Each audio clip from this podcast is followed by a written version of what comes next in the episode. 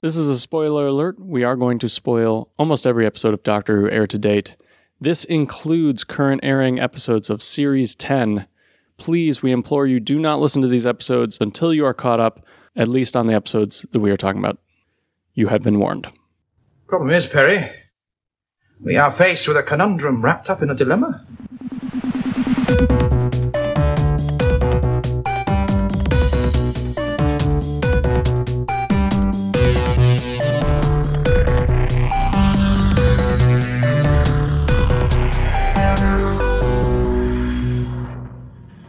And welcome to the Twin Dilemma Special Series 10 Elimination Tournament Edition. I'm your co host, Edward Grove. And I am Fenric Lamar. Today we've got two contestants our reigning champion, the pilot. Episode 1. I'll never go anywhere. That's not true. You go places, I can tell. My mum always said with some people you can smell the wind in their clothes. She sounds nice. And it's going up against newcomer, Thin Ice. Episode 3. There's something frozen out of the Thames and it's eating people. Plan, let's get eaten. And with that, let's dive right into the dilemma. Fenric Lamar, which story will you pick as the best? I'm going to choose Thin Ice. I too will choose Thin Ice. I wasn't sure what you were going to go for. I was hoping we'd have a full split, but all right. Time for the coin flip. You've improved a lot at this, I have to say. I no longer always think you will fail. I Just ho- sometimes. I hope you will fail, but Of course. I don't have full confidence. Why don't you go ahead and call it? All right. Uh, tails. Well, you know what? On the other hand, that was really stupid looking. You win. I It's tails. win. Oh, that feels that feels really good. You So get the double win there. just to give you a little bit of time to go and try to remember the previous episode, I'll let the audience in on exactly how this went down. Fenric and I literally just watched this episode moments ago, Yes. uh, holding hands, sitting on the couch. Slowly jerking each other off. And then I tried to, I'm letting you think, collect your thoughts, and then walked straight over, didn't say a thing about the episode at all. Straight cold onto the mics, hot mics, cold mouths, full hearts, can't lose, whatever that shit is. Go for it. The pilot. Okay, so comparing these two, I think they both have the same biggest problem, which is there's a little bit of uh, wish washiness in the resolution of both episodes. But I think I'm less likely to blame the pilot for it because the pilot. It's got this main uh, monster of the week, the puddle, that almost is just a side note for the whole storyline of how Bill and the Doctor are getting together. Whereas Thin Ice, the storyline is much more about, you know, it. In a lot of ways, it's a very kind of uh, Beast Below, It definitely Star has Whale notes kind of, of the, the beast below. yeah. Uh, so like the, this beast that I, I think that's the only thing they refer to it as, right? The beast. Yeah, boy, it's uh, we're not going to know a lot of character names. A lot of research is light. Yeah. but uh, yeah, I don't remember a specific name for it. I don't care about the whole thing about at the end, you know, Bill's all like upset that there's no evidence that this thing ever happened. That doesn't bother me at all. What bothers me in Thin Ice is just we never really get a clear answer of what the beast was and how it got down there. I think you've uh, really piloted your ship into some thin ice with that argument here because comparing the bullshit of the plot in the pilot to thin ice, the pilot is so much worse. And again, you can try to minimize the amount that the puddle is in the pilot, but it is the overwhelming majority of the story is the puddle. Not only is the whole way the puddle functions totally silly and nonsensical, but the resolution and the way Bill interacts with a character she doesn't know at all doesn't make any sense. Versus Thin Ice, where you've got a great mystery. And I think what is actually a really awesome explanation and twist for the beast, which is that you're expecting it's an alien, it's an alien, it's an alien. And they say, no, it's an ancient earth creature that's been under the Thames for years. Well, the, we it still could be an alien. They just say it's been down there, you know, as long as humans have known it, it's existed. Yeah, yeah, sure. It could be if you want to be a weird creationist about it. Well, I'm just saying, like, it, you know, there's there's a lot of ancient aliens involved in this series. Sure, Earthshock, whatever. Yeah. I loved that. explanation that you're thinking the whole time it's going to be something that just appeared there, but in reality, this family's been keeping it a secret in order to, you know, profit off of it for centuries. I think that's a wonderful twist, a great mystery. You know, Thin Ice is everything Doctor Who needs to be to be a good show. It's so hard to actually make a compelling monster of the week like this. And I actually think Thin Ice may be the best sort of classic monster of the week we've had since Into the Dalek. Oh, that long. I think so. What are you, what are you going to throw up there as being this good? First of all, how funny was this episode? It was very funny. Sarah uh, Sarah Dollard. She is that on correct? my radar now because you know Face the Raven I really liked. Yes, you it was kinda a good one. How much was Steven Moffat? How Yeah, much was her? well, 'cause because it's so arc heavy. and because it felt like a part one of a three parter with Yeah. Heaven Sent and Hellbent. but this was great writing. It really was very funny. I was laughing out loud. I would estimate once per five minutes. Yeah. And, and the doctor and Bill together have like this great rapport in this episode. It's so great. Like honestly, this should have been episode two because I watched this episode and it broke my heart. This made me want three seasons of Bill and Capaldi. mm-hmm.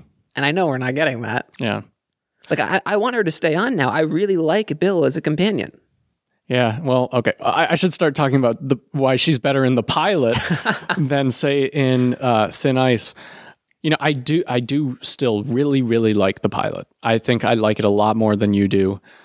Uh, It's really hard to But say it's better when- than Thin Ice, though. Well, it's definitely hard to say it's better than Thin Ice, but it's also hard to just say like parts of it that are better than Thin Ice. Yeah, because I think Thin Ice really nails every level. You know, I think the scenes it has between Bill and the Doctor, it experiments with scenes that the show has basically done before.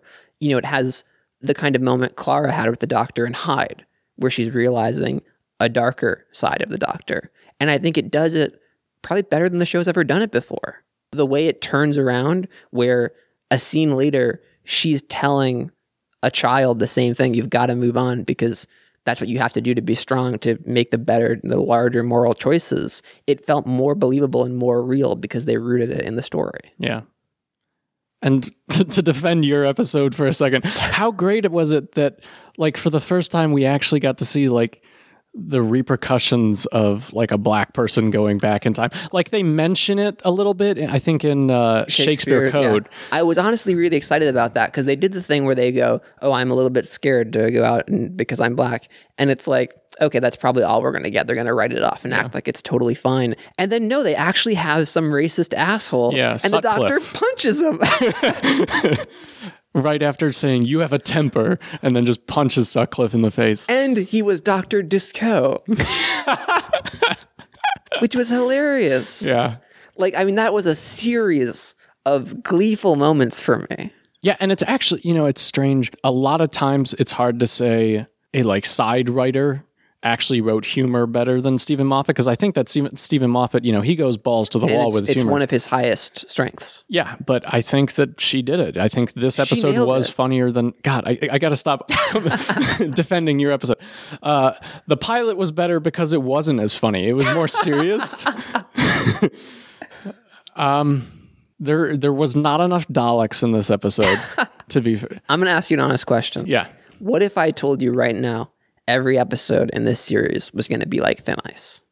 Boy, I would be so excited. And I came into this, I have like a weird ingrained bias against anything that's Victorian or sort of Victorian adjacent. I think this was 1814, which I think puts it slightly before the Victorian period. Technically, I think that's like 1830. And so I was going into it, I was like, nah, I don't know if I'm going to really like this episode.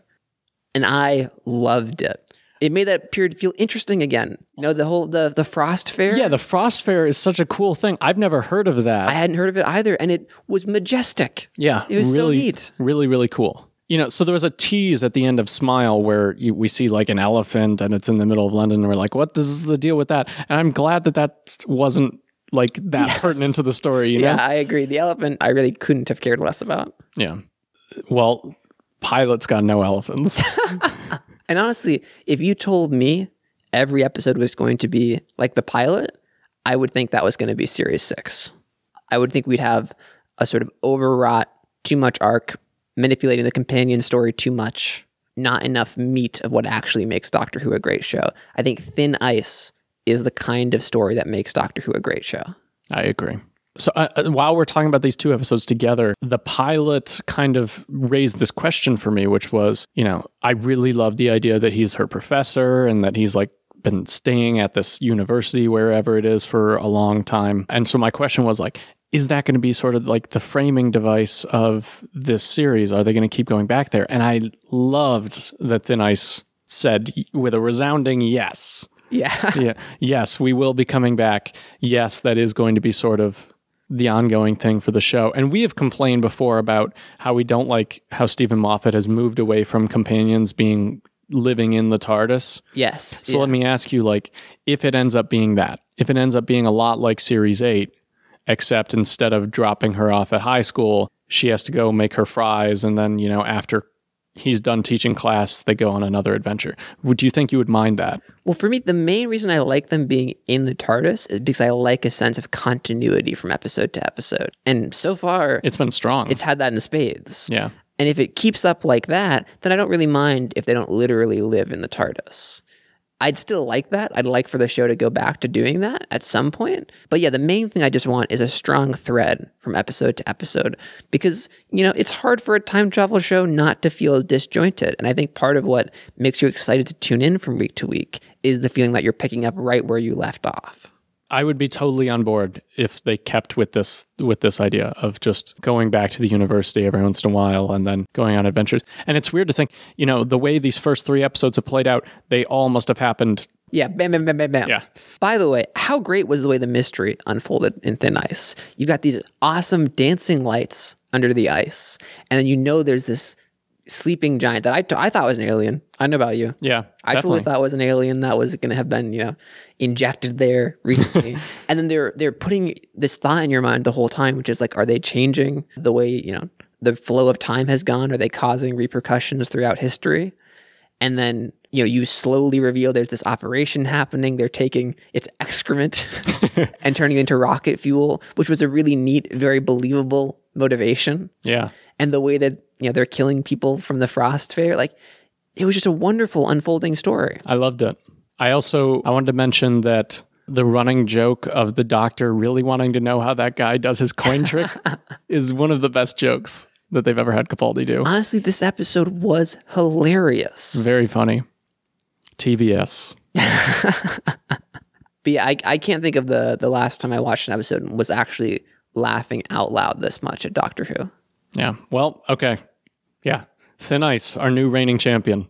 yeah boy thin ice i'm i'm genuinely surprised this episode was this good and i'm very excited for the series going forward now Yeah.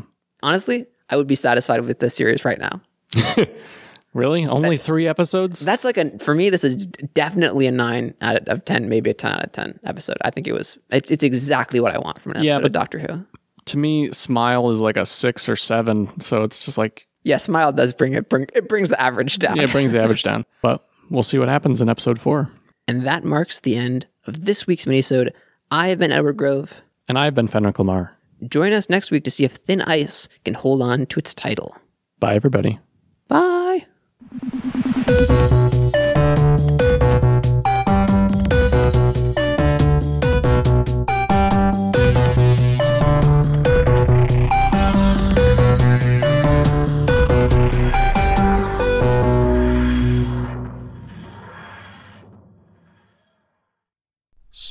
Finish. We love dumb shit.